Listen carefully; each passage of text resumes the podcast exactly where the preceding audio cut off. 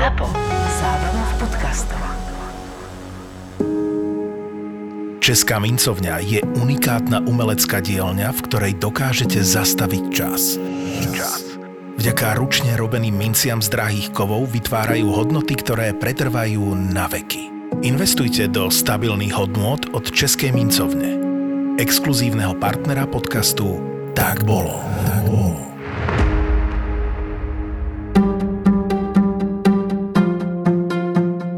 Boli časy v histórii ľudstva, kedy existovali, alebo teda jeden pán si vymyslel tzv. antimasturbačné kukuričné lupienky. To som si tak pomenovala ja, ale e, je to naozaj sme niekde v 19. storočí, kedy svet bol naozaj uvalený do veľmi ťažkého puritanizmu. Hovoriť o sexe alebo nebodaj ho niekde vykonávať na verejnosti bolo absolútne tabu. A, dokonca aj hovoriť o masturbácii a vykonávať ju kdekoľvek doma bolo tabu a bolo to priam nevhodné. A objavil sa taký pán v Spojených štátoch, Kellogg's, ktorý teda to chcel riešiť e, svojsky ten doktor Kellogg's, to je ten istý Kellogg's, ktorý teda založil tú veľkú firmu, ktorá teda dneska vyrába kukuričné lupienky, alebo ako si to nazvala. A on to chcel teda Antimasturbačné kukuričné lupienky. On teda považoval samozrejme masturbáciu za, za chorobu, respektíve za niečo, čo môže viesť až k smrti, k rôznym chorobám, k mozgovej príhode, ku zlíhaniu srdca a podobne. A samozrejme pre ňoho boli rôzne spôsoby, ako tomu zabrániť. Najčastejšie proste zavezovanie rúk, alebo niekedy to nemalo pomôcť, pretože potom ten pacient sa mal nejak trieť o postiel, takže uh, ideálne bolo obriezka. No a kde sa tam toto objavujú v tomto príbehu tie kukuričné lupienky? Keď sa trieš no, nikde, o postiel nikde. On, a dostávať elektrošoky. On, on bol proste lekár a okrem toho, teda, že sa obral touto vecou, tak vytvoril aj túto stravu raňajkovú, ktorá ho potom vlastne preslavila. No. Akože aby to bolo také nudné, že nemyslíš na tú masturbáciu, alebo neviem. Veľmi zaujímavý mostík, naozaj. OK.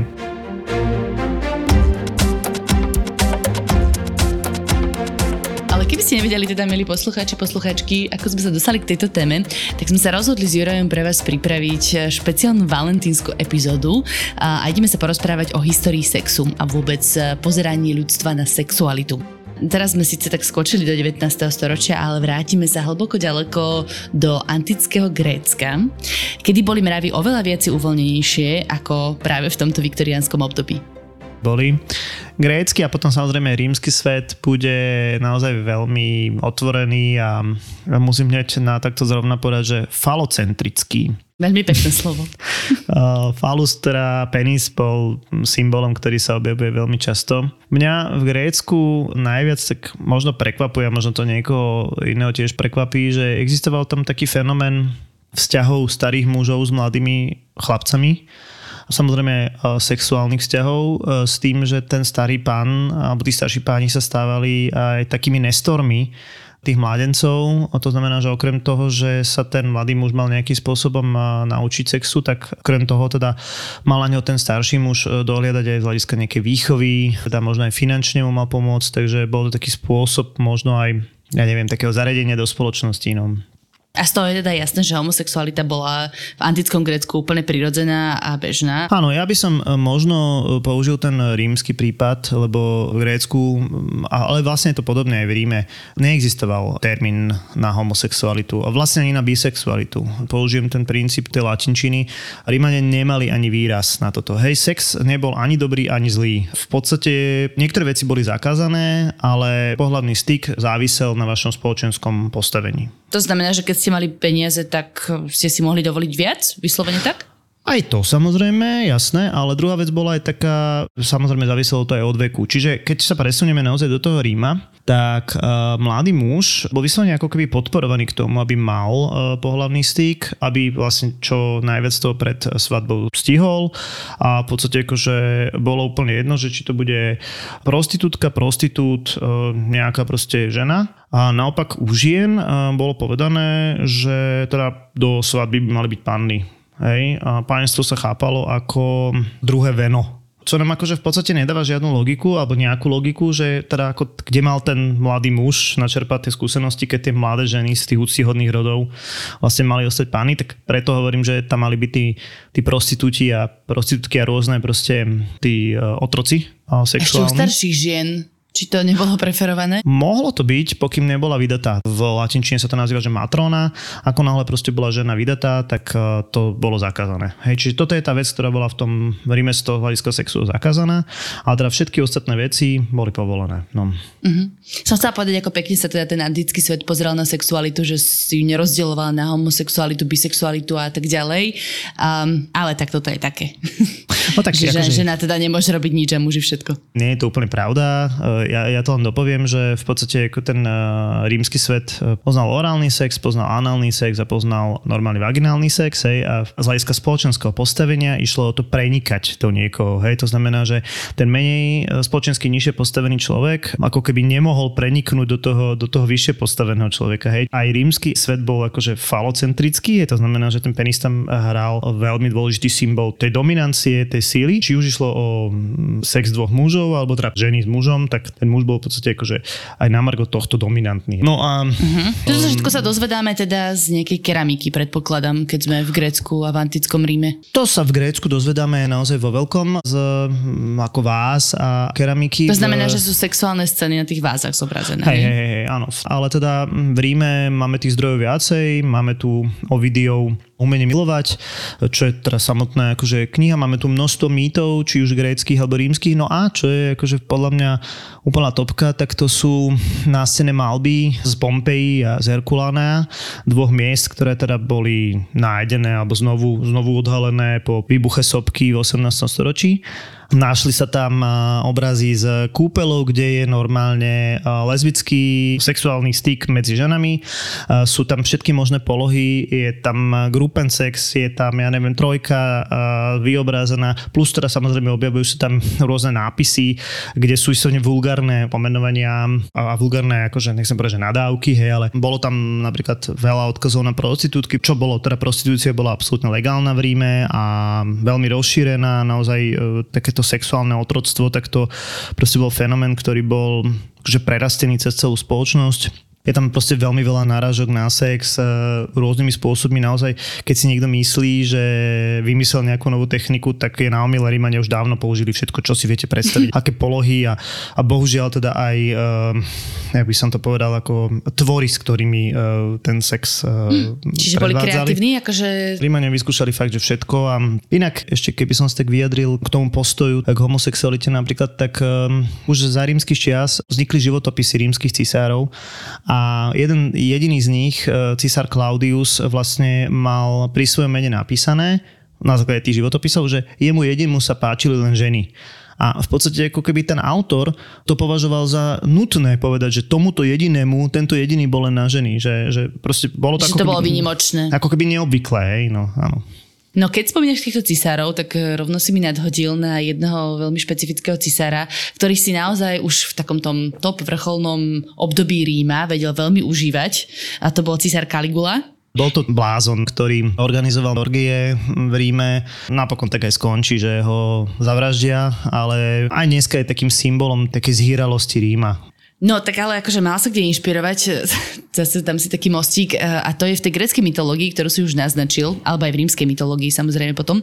A si zober, že však už len taký Zeus vo všetkých tých mýtoch, povestiach e, sa premienie na všetky možné potvory a zlaté dažde a neviem čo a chodí za svojimi osudovými láskami a to je každá druhá žena, do ktorej sa zamiluje a nielen, že teda s nimi spáva, ale je tam aj o znásilnenie a tak ďalej, čo bolo úplne bežné evidentne vtedy. Presne, ako o, znásilnenie, incest, veci, ktoré vtedajší rímsky svet akože veľmi neriešil. To neznamená, že znásilnenie by nebolo trestné, hej, ale proste akože objavovalo sa to. Však vlastne bolo bežné aj napríklad v Ríme, predpokladám, že aj v Grécku, keď sa dobíjalo nejaké územie, a, tak automaticky si vojaci brali ako korisť miestne ženy, ktoré automaticky znásilňovali. A to sa bralo, predpokladám, za úplne bežné a akože sa s tým počíta, veď sme dobili nejaké územie. To bude bohužiaľ pre celú spoločnosť e, a myslím tým akože pre celé dejiny, nielen, nielen v antike alebo v starovej stredoveku, ale bude to pokračovať aj do stredoveku a teda bohužiaľ v niektorých spoločenstvách to trvá dodnes. No.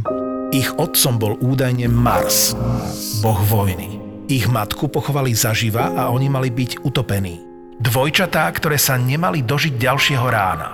Bratia, ktorých vyplavila rieka Tiber a zachránila vlčica. Keď Romulus v bratovražednom boji zabil svojho brata, Zasvetil jeho krvou nové mesto Bohom. Zrodila sa Róma.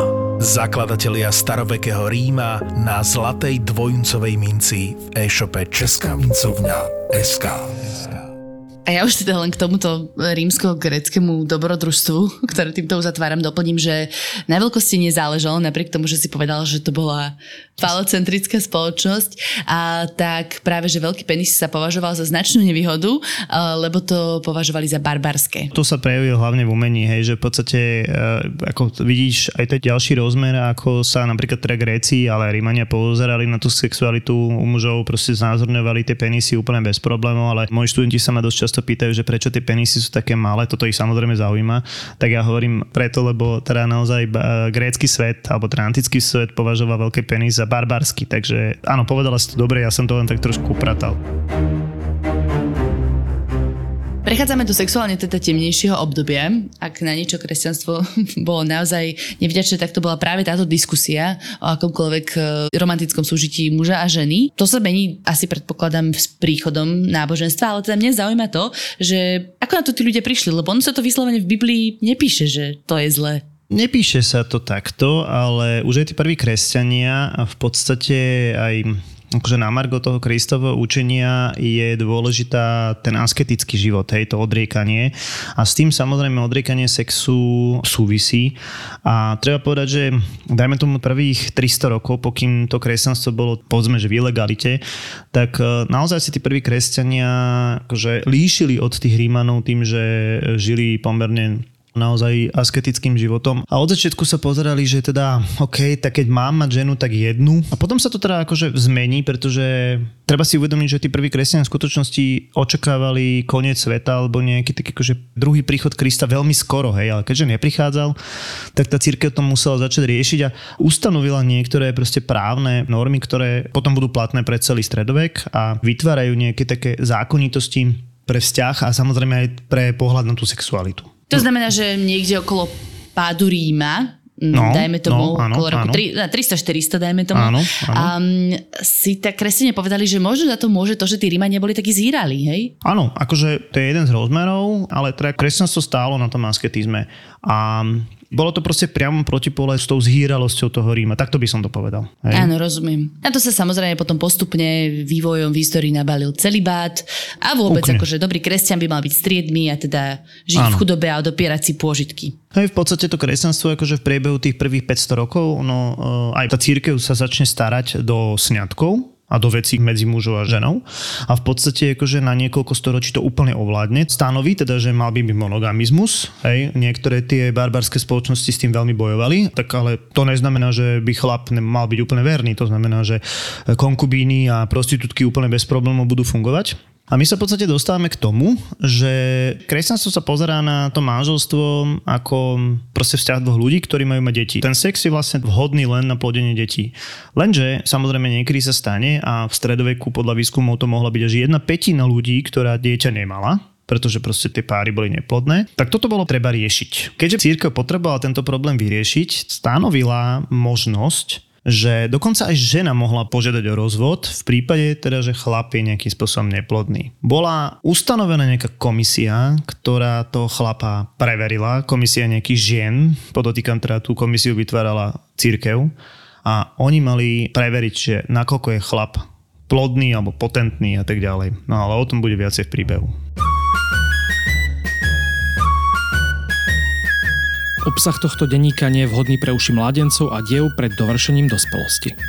16. maj 1186 denník Pauline Wayne zo súdnej komisie na posudzovanie schopností mužov.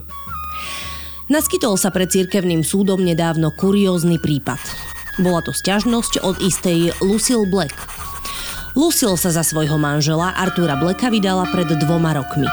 Najskôr trpezlivo a potom čoraz nespokojnejšie prežívala v tomto zväzku – až keď to už za žiadnych okolností nemohla vydržať, obrátila sa na cirkevný súd s tým, že jej manželstvo nie je naplnené a že nech sa snaží ako chce, Arturovu píchu nevie nejakým spôsobom priviesť k aktivite. Cirkevný súd na základe tejto žiadosti nariadil, aby celú vec prešetrila naša komisia. Ja, Julie Fletcher a Margot Cook sme sa vybrali k Blackovcom pozrieť sa na úd milého Artura. Hoci mám s touto prácou už letité skúsenosti a videla som veru všeličo, to, čo sme zočili medzi nohami Artura Bleka, som jak žijú nevidela. Arturov úd vyzeral ako prázdne črevo z flakatej kože, ktoré v sebe nemalo žiadne meso ani žily a stred jeho prednej časti bol úplne čierny. Julie ho vzala do rúk zohriatých nad ohňom a láskavo ho hladila, aby ho primela sa a dostala z neho semeno. Ale bolo to celkom na nič. Varlatá tiež nevyzerali byť v poriadku. Boli spojené s kožou, ako to býva u malých chlapcov a nevyseli v miešku ako u dospelých mužov. Nuž, keď sme súdu doručili zápis z nášho vyšetrovania, dostala Veru Lucille veľmi rýchlo povolenie nájsť si nového manžela, ktorý jej lepšie poslúži a poteší ju, kým manželstvo s Arturom bolo anulované. Zavše, keď sme mali v našej komisii takéto závažné prípady, končili sa takýmto rozhodnutím. Aj istá Jane Taylor takto dostala povolenie vydať sa druhýkrát po tom, čo sme s dievčatami zistili, že jej manžel, William Taylor, je celkom nepoužiteľný. Najskôr sme s Julie a Margot pozorovali manželov u nich doma v spálni a skutočne môžeme povedať, že sa Jane všemožne snažila vzrušiť neboráka Williama. Dokonca mu aj dohovárala a karhala ho, ale jeho úd vôbec nereagoval. Potom sa toho ujala aj naša Margot. Obnažila si prsia, vzala ho do rúk, boskávala, ale Williamov penis bol stále sotva tri palce dlhý a mlandravý. Nuž neostávalo nám nič iné, ako spísať zápisnicu o jeho nefunkčnosti. Sú to veru záhadné prípady, ale majú podľa nás aj nášho biskupa jednoznačné vysvetlenie keď sa necudná cudzoložná žena dozvie, že jej milenec ju plánuje opustiť a oženiť sa s dobrou bohabojnou pannou, počarí mu čiernymi kúzlami a nechá vyhasnúť jeho túžbu a vyschnúť zdroj jeho semena. Muži tak nemôžu mať styk so svojimi právoplatnými manželkami a tie i celú rodinu privádzajú do nešťastia. Náš pán biskup ale pozná riešenie keď sa takáto žena, ktorá mužovi počarí, bude 40 dní postiť a bude len o chlebe a o vode, prekliatie pominie. No ale chcela by som takú na nič hodnicu vidieť, čo by bola takáto uvedomelá. Skôr si myslím, že tým neborákom už nebude rady, i keď budeme na nich pravda, že myslieť v našich modlitbách, nech je k ním pán milostivý. Za neveru sa v stredoveku samozrejme klasicky nepozeralo fér na chlapa a na ženu. Chlap v podstate mohol vyvieznuť bez trestne, no ale žena najmä v tom ránom stredoveku mala byť automaticky popravená, o tom sa ani nemali baviť. Neskôr sa ten e, trest zmierňoval a v Španielsku vymysleli tzv. uličku hamby. To sa ti bude veľmi páčiť, pretože... E, Prečo? lebo je to podľa mňa, e, akože samozrejme obaja, to znamená aj muž a žena, boli vyzlečení do naha, mali prebehnúť vlastne nejakú uličku hamby. kde to je ako ich... scéna z Game of Thrones. Môže byť a do toho ich vlastne nejakým spôsobom byli alebo mm, nejak tak akože, ja neviem. No kričali či... shame, shame, shame. Áno, áno, a ešte ich byli, byli nejakou palicou, hej, a to bola nejaká forma toho verejného poniženia. No a na konci stredoveku sa z tohto dalo vykúpiť, hej, že tak budeš behať alebo zaplať, hej, takže v podstate sa to tak akože ohlo. No. V 15. storočí nastáva taká celkom zásadná zmena v nejakom sexuálnom živote ľudí, ktorý teda bol dosť tragický, ale moc to nezlepší, nie je to nejaká zásadná revolúcia. A to je syfilis, polavná choroba, ktorú pravdepodobne doniesli Španieli z Južnej Ameriky. Pri tejto príležitosti, tu mám taký malý timeout, by som rada povedala, že tieto dejiny sexu, ktoré teraz prechádzame, sme, sústredili vyslovene na Európu. Lebo keby sme sa zaberali ešte akože Indiou, Japonskom, Čínou, kdekoľvek inde, tak sme tu do zajtra. Čiže to si necháme na nejakú inú epizódu. Môžete sa ešte tešiť, lebo to budú fajné šmakociny. Ale teda, vraciam sa do Európy, 15. storočie, príchod syfilisu. A to teda bola naozaj veľmi nepríjemná choroba a ľudia nevedeli, čo s tým. Hej, hej, áno. Uh, syfilitida samozrejme nápada pohľavné orgány. Na začiatku no, vznikajú nejaké také malé vriedky, ktoré nie sú až tak bolestivé. Neskôr to budú, povedzme, že hnísajúce a um, mokvajúce vredy, ktoré sú veľmi bolestivé. Teda, na pohľavných orgánoch, hej? Nie len na pohľavných orgánoch, potom už aj potom, už potom po celom tele. Po celom mm. tele. No a napokon teda pri absolútnom neliečení uh, sa objavujú vlastne jazvy na kostiach, čiže pre, preniká ten syfilis do svalov no a potom môže preniknúť až do mozgu, takže uh, to je naozaj katastrofa. Hm, Takže... Čiže ľudia v absolútnej agónii zomierajú. Áno, samozrejme závisí, hej, akože nebolo to teraz e, u každého úplne rovnako, takže celkom prirodzene z toho mali ľudia strach. Ono sa to v jednom momente bude volať, že francúzska choroba, pretože to šírila francúzska armáda, aj keď teda my nevieme dodnes, že presne, jak sa to objavilo, ale teda jedna z tých alternatív hovorí o tom, že sa to objavuje v Španielsku po príchode Krištofa Kolumba. Tak samozrejme, že to ľudí veľmi odrádzalo uh, zomrieť v takýchto veciach, tak hľadali nejaké, nazvime to, že antikoncepčné prostriedky alebo nejaké ochranné prostriedky. No a jedna z vecí bolo dosť časté používanie ortute, čo... No tak ale to už nebolo antikoncepcia, to už bol akože starostlivosť, treatment, hej? No, vlastne hej, no akože keď sa tak zoberie, tak hej, lebo niektoré tie, um, nazvime to akože také protokondomy, boli skôr nejaké handličky, ktoré sa prikladali na penis hlavne po sexe, hej. To znamená, že oni dosť často naozaj obsahovali ortuč, ktorá je vysokotoxická. V podstate to mohlo znamenať všetko možné, hej, aj samozrejme neplodnosť u ženy. A jedna z vecí, ktorú to malo za následok, to bolo napríklad vypadávanie ochopenia, hej. To znamená, že naozaj niektoré pubické ochopenia boli také vypali zalichané po používaní, takže vlastne bolo to taký ako symbol toho, že je niekto nezdravý, hej, takže dokonca sa v istom období, povedzme toho 16. 17. storočia začnú používať akési parochne na pohlavné orgány, že teda OK, že ja som v poriadku. Na vy, ja... vypelichané pubické ochopenie. Áno, aby sa to nejak uh, zakamuflovalo, no, tak. Hej. Vráťme sa k tej antikoncepcii, ešte to je celkom zaujímavá téma naprieč storočiami, teda ty si spomínal handričky s ortuťou, uh, čo je dosť hardcore, ale však antikoncepcia nejaké akože zabraňovanie oznámenie otehotneniu bolo bežné už e, v Egypte, nie? Ono samozrejme objavuje sa to v, v rôznych, v rôznych príbehoch. Ehm, napríklad teda v, v Grécku máme taký príbeh o použití e, baranieho žalúdku, niečo na spôsob pesaru, čiže akože vloženie do vagíny, aby, aby nedošlo k počatiu. Respektíve tam to bolo také, že aby zlé semeno odišlo, aj v tom príbehu konkrétnom, ale ľudia budú používať rôzne takéto ochrany, aj keď by som povedal, že v, e, na najviac po príchode tých pohlavných chorob, alebo nie, že by pohlavné choroby do príchodu syfilitidy neboli, to, to v žiadnom prípade, ale na konci 15. storočia sa tie pohlavné choroby vážne rozšíria. No a samozrejme bol tu problém aj s tým nechcetým počatím, takže na konci 18. storočia sa začnú vo veľkom používať, alebo vo väčšom používať tie e, rôzne, rôzne čreva, najmä teda e, ovčie baranie, ktoré mali nevýhodu v tom, že oni keď sa nepoužívali, tak stuhli. To znamená, že bolo treba nejakým spôsobom máčať, najčastejšie v mlieku, aby zostali elastické. No a tak samozrejme potom s vynálezom e, gumy pán Goodyear vlastne vytvorí aj také kondomy, ktoré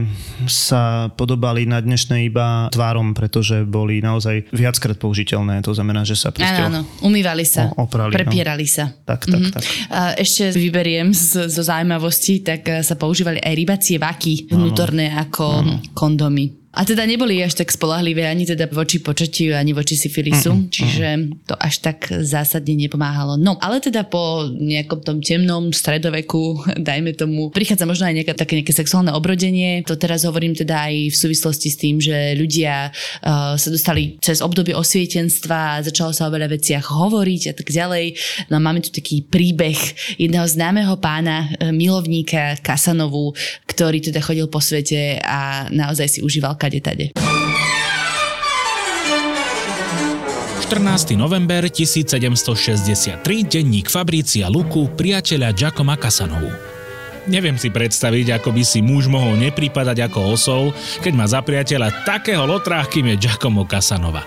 Ohľadom listov, ktoré od Giacoma chodia z celej Európy, som musel služobníctvu prikázať, aby ich nosili výhradne mne do rúk. Lebo keby sa nedaj Bože dostali do rúk mojej dobrej mame, na skutku by ju trafil šľak. Po tom, čo som v Paríži prišiel o priazenie najdrahšej markízy Jean Durfé, som sa presťahoval do Londýna.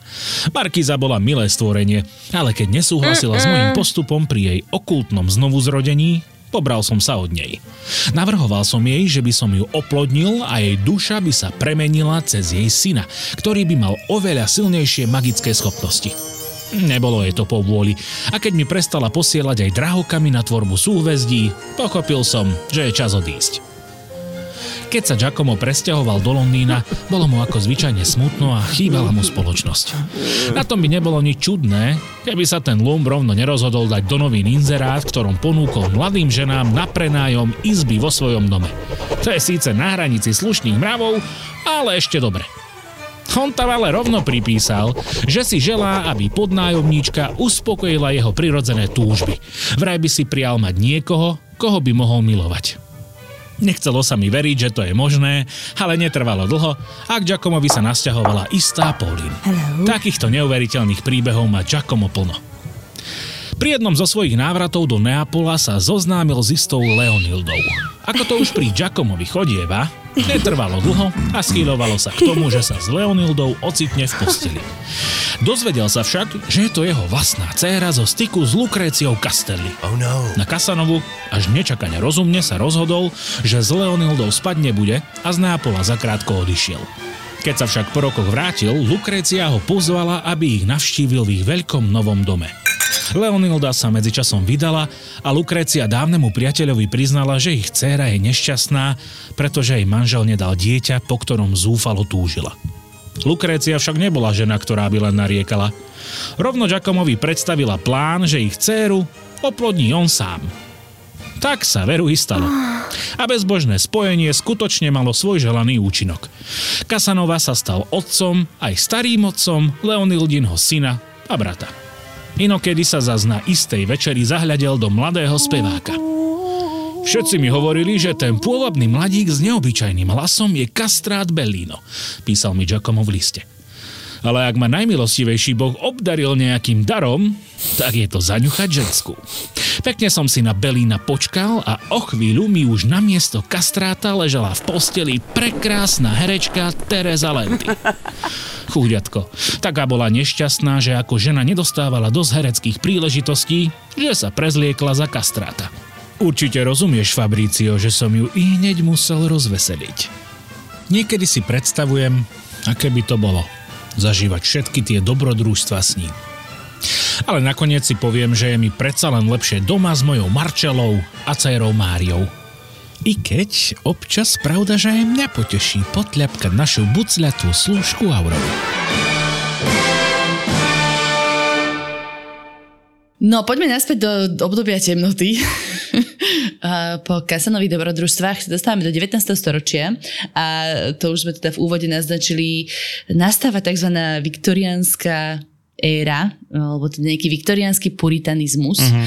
Prečo zrazu si ľudia povedali, že teraz je zase zlé uh, súložiť a vyzliekať sa a tak ďalej? Ono, ako keby to bolo tak trošku v protipole k tým e, udalostiam, ktoré sa diali predtým. E, francúzska revolúcia s tým akože po sexuálnej stránke až tak veľmi nemá, ale má to súvis s náboženstvom. Hej? Čiže francúzska revolúcia bola ako keby protináboženská a najmä v Anglicku po porážke tej francúzskej revolúcie, respektíve po porážke Napoleona, ako keby sa dostali k moci nejaké také novoprotestantské skupiny ľudí, ktorí sa chceli vyslovene odlíšiť od toho predošlého obdobia.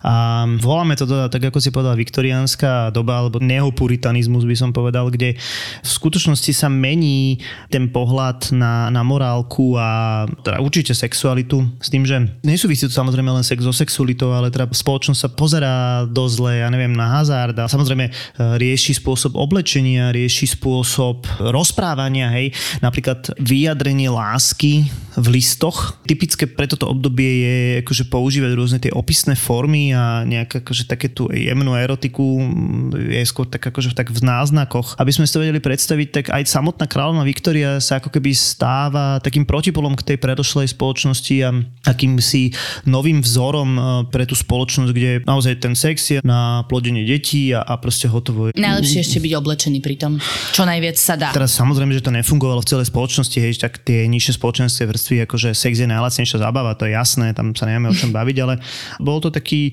akože naozaj návrat trošku k stredoveku. Ono to vše všeobecne to obdobie romantizmu v začiatkom 19. storočia tak, tak trošku vracia k stredoveku. No. Prostitúcia, ktorá dovtedy bola ako keby taká súčasť tej spoločnosti, sa zrazu odsunula niekde úplne, že na perifériu. Že toto je zlé a nemorálne a skazené. Presne. Ženský chtíč uh, sa teda hovorilo, že je psychická choroba. Rozmohol sa taký nešvár, že sa toto Áno. začalo normálne liečiť u lekárov. Ako medicínsky prístroj vznikol e, vibrátor e, na konci 19. storočia, ktorý... Mm-hmm. Aby ťa e, zbavil tej frustrácie.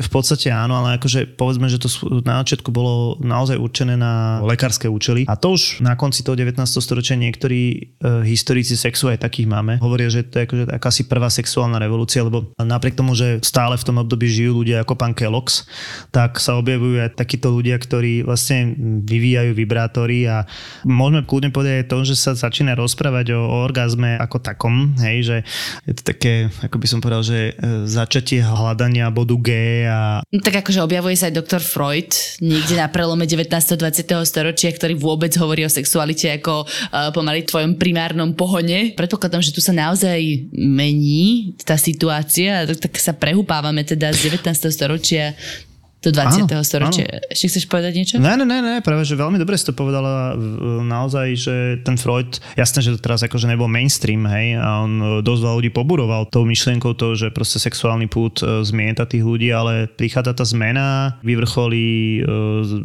v 20. rokoch 20. storočia. No. Áno, medzi tým ešte teda ľudia bojujú medzi sebou, samozrejme. Áno, ale teda môžeme kľudne povedať, už aj pornografia sa objavuje. Vlastne ľudia čo sme prekvapení, hej, že keď vynajdu e, fotografiu, tak mm, nebuďme naivní, že sa nezačnú fotiť nahy, hej, takže e, už v druhej polovici 19. storočia máme proste bežné porno e, obrázky. V jednej super knižke, ktorá sa že podivuhodná história sexu. Autorka napísala, že bicykel do veľkej miery vlastne mohol aj za tú nejakú sexuálnu revolúciu, pretože tá žena na bicykli konci 19. storočia ako keby bola v tej polohe, ktorá ako keby tých puritánistov alebo proste tých ľudí, ktorí to odmietali, absolútne rozčuloval, pretože teda bola v tom predklone a to bol stroj, alebo je stroj, na ktorom sa nedá jazdiť e, na boku, takže napokon museli byť vytvorené aj nohavice pre ženy. Takže ten bicykel do veľkej miery zamával vecami.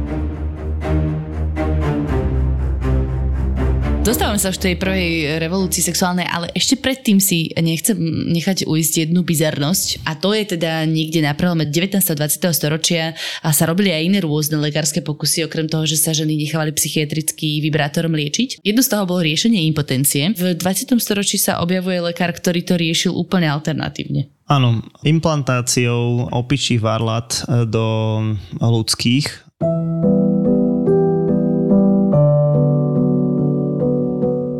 18. január 1926, denník Leona Martina, nešťastného Parížana. Veľmi ľúbi moju ženu Marion a som nesmierne skľúčený, že jej nemôžem dopriať všetko, po čom jej srdce pišti. Nejde o šaty ani šperky, peňazí máme dosť. Lenže každá mladá žena, rovnako ako aj tá moja, tuží po posteli zohriatej z radovánok s manželom. A tie mi veru spôsobujú vrázky. Ako by som ich užiť, tak nemal dosť, vedie medzi nami 38-ročný rozdiel. No čo som mal robiť? Keď do mňa po smrti milovanej Giselle Pierce s Jeanom stále hudili, že sa mám oženiť, nechal som sa zlomiť. No, hoci už nie som pri niekdajšej sile, o ktorej by vedela hovoriť práve moja prvá žena, mám nádej. A tá sa volá Serge Voronov. Práve som od neho dočítal druhú knihu Omladenie transplantáciou. Doktor Voronov je expertom na omladzovanie a prinavrátenie niekdajšej sily a energie starcom, ako som ja. Voronov roky pôsobil ako riaditeľ Collège de France a preslavil sa odvážnymi pokusmi s rôznymi spôsobmi omladenia. Skúšal napríklad, ako môže transplantácia časti tiel mladých a zdravých živočíchov do tiel starých a unavených zmeniť ich vitalitu. Na starnúcich capoch a baranoch dokázal, že keď im operoval žľazy mladých zvierat, boli zrazu ako vymenené. Neunavný doktor urobil ešte pred 5 rokmi stovky a stovky pokusov na psoch, ovciach, bíkoch. Záujem o jeho prácu bol však taký obrovský, že sa musel posunúť ďalej, a teda samozrejme medzi ľudí. Nedaleko Nis si zakúpil opičú kolóniu, kde pre ňoho chovali šimpanzi, paviany a ďalšie druhy ľudovpov i opíc. A tieto zvieratá neslúžia na nič iné, než na to, aby ich testes mohol operovať mužom, ktorí strácajú vitalitu a čo si budeme klamať i svoje niekdejšie schopnosti, ktorými sa mohli len chváliť. Ako Voronofov postup funguje? Vlastne v skutku jednoducho. Doktor najskôr vyoperuje semeník šimpanzovi a potom ho nareže na malé dieliky. V druhom kroku skalpelom otvorí miešok ľudského pacienta a narezané šimpanzie testes implantuje pod väzivou. Skrátka dnu do mužského mieška. Šimpanzie žľazy sa podľa Voronova jednoducho strebu do ľudských a mužovi prinesú nevydanú silu a energiu. Voronofové testy na ľuďoch dopadli podľa jeho slov výborne. Muži omladli o 15, ba hádame o 20 rokov a vrátila sa im sila, vitalita a veru aj náramné libido. Starecké choroby ako zápcha či krče ustúpili a zlepšila sa aj psychická stránka. Depresívni starci sa zmenili na mladíkov plných životného elánu. No bol by som blázon, keby som také potešenie môj drahý Marion odopieral, keď existuje spôsob, ako vrátiť čas. Už som Voronofovi napísal list a čakám na odpoveď. No počul som, že ma nesmierne plno. Dúfam však, že sa čoskoro dostanem na rad na tento zázračný zákrok. Samozrejme, že to bol šarlatán a muselo to mať teda naozaj že hrozné efekty na niektorých.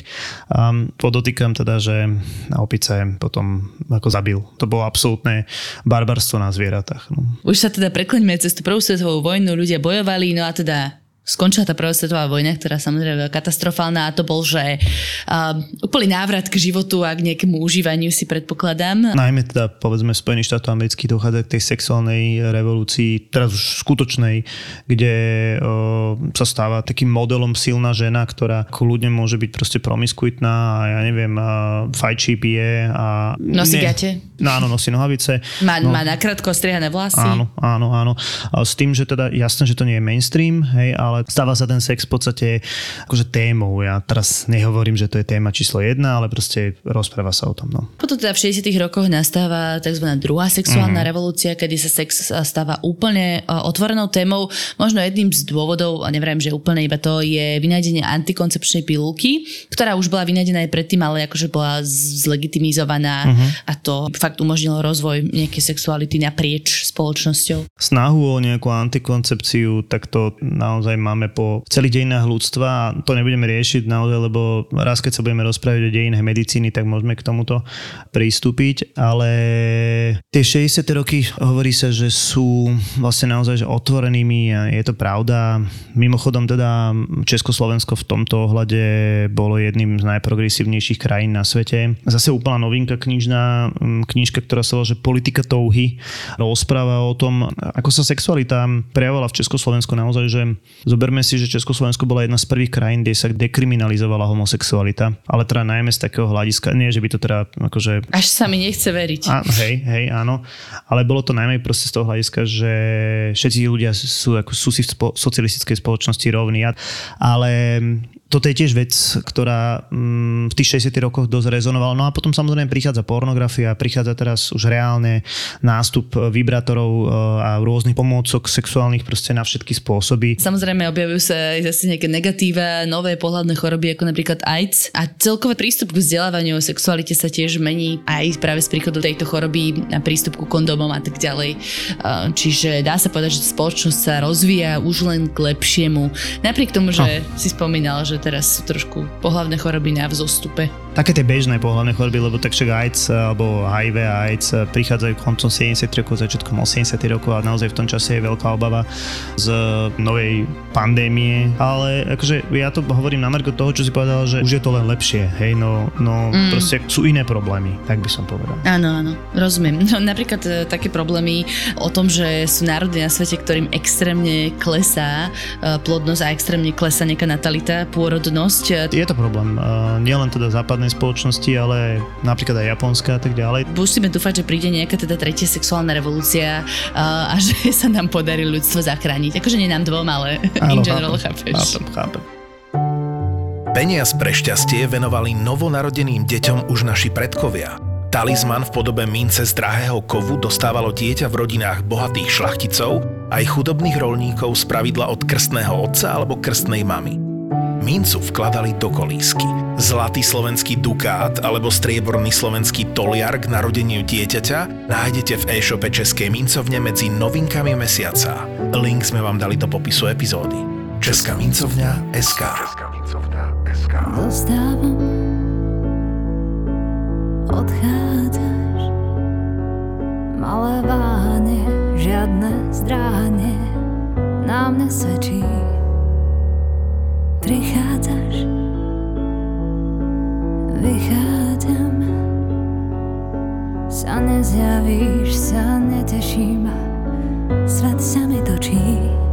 ضجيمة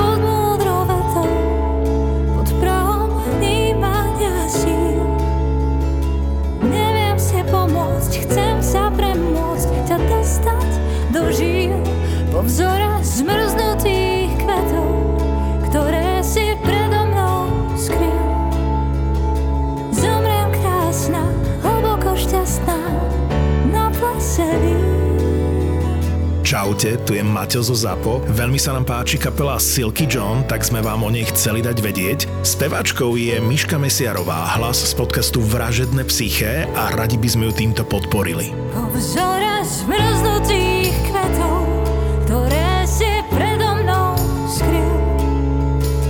Zomriem krásna, hlboko šťastná, na plese vín. Spotify link na Silky John nájdeš v popise epizódy. ZAPO. Zábrná v podcastovách.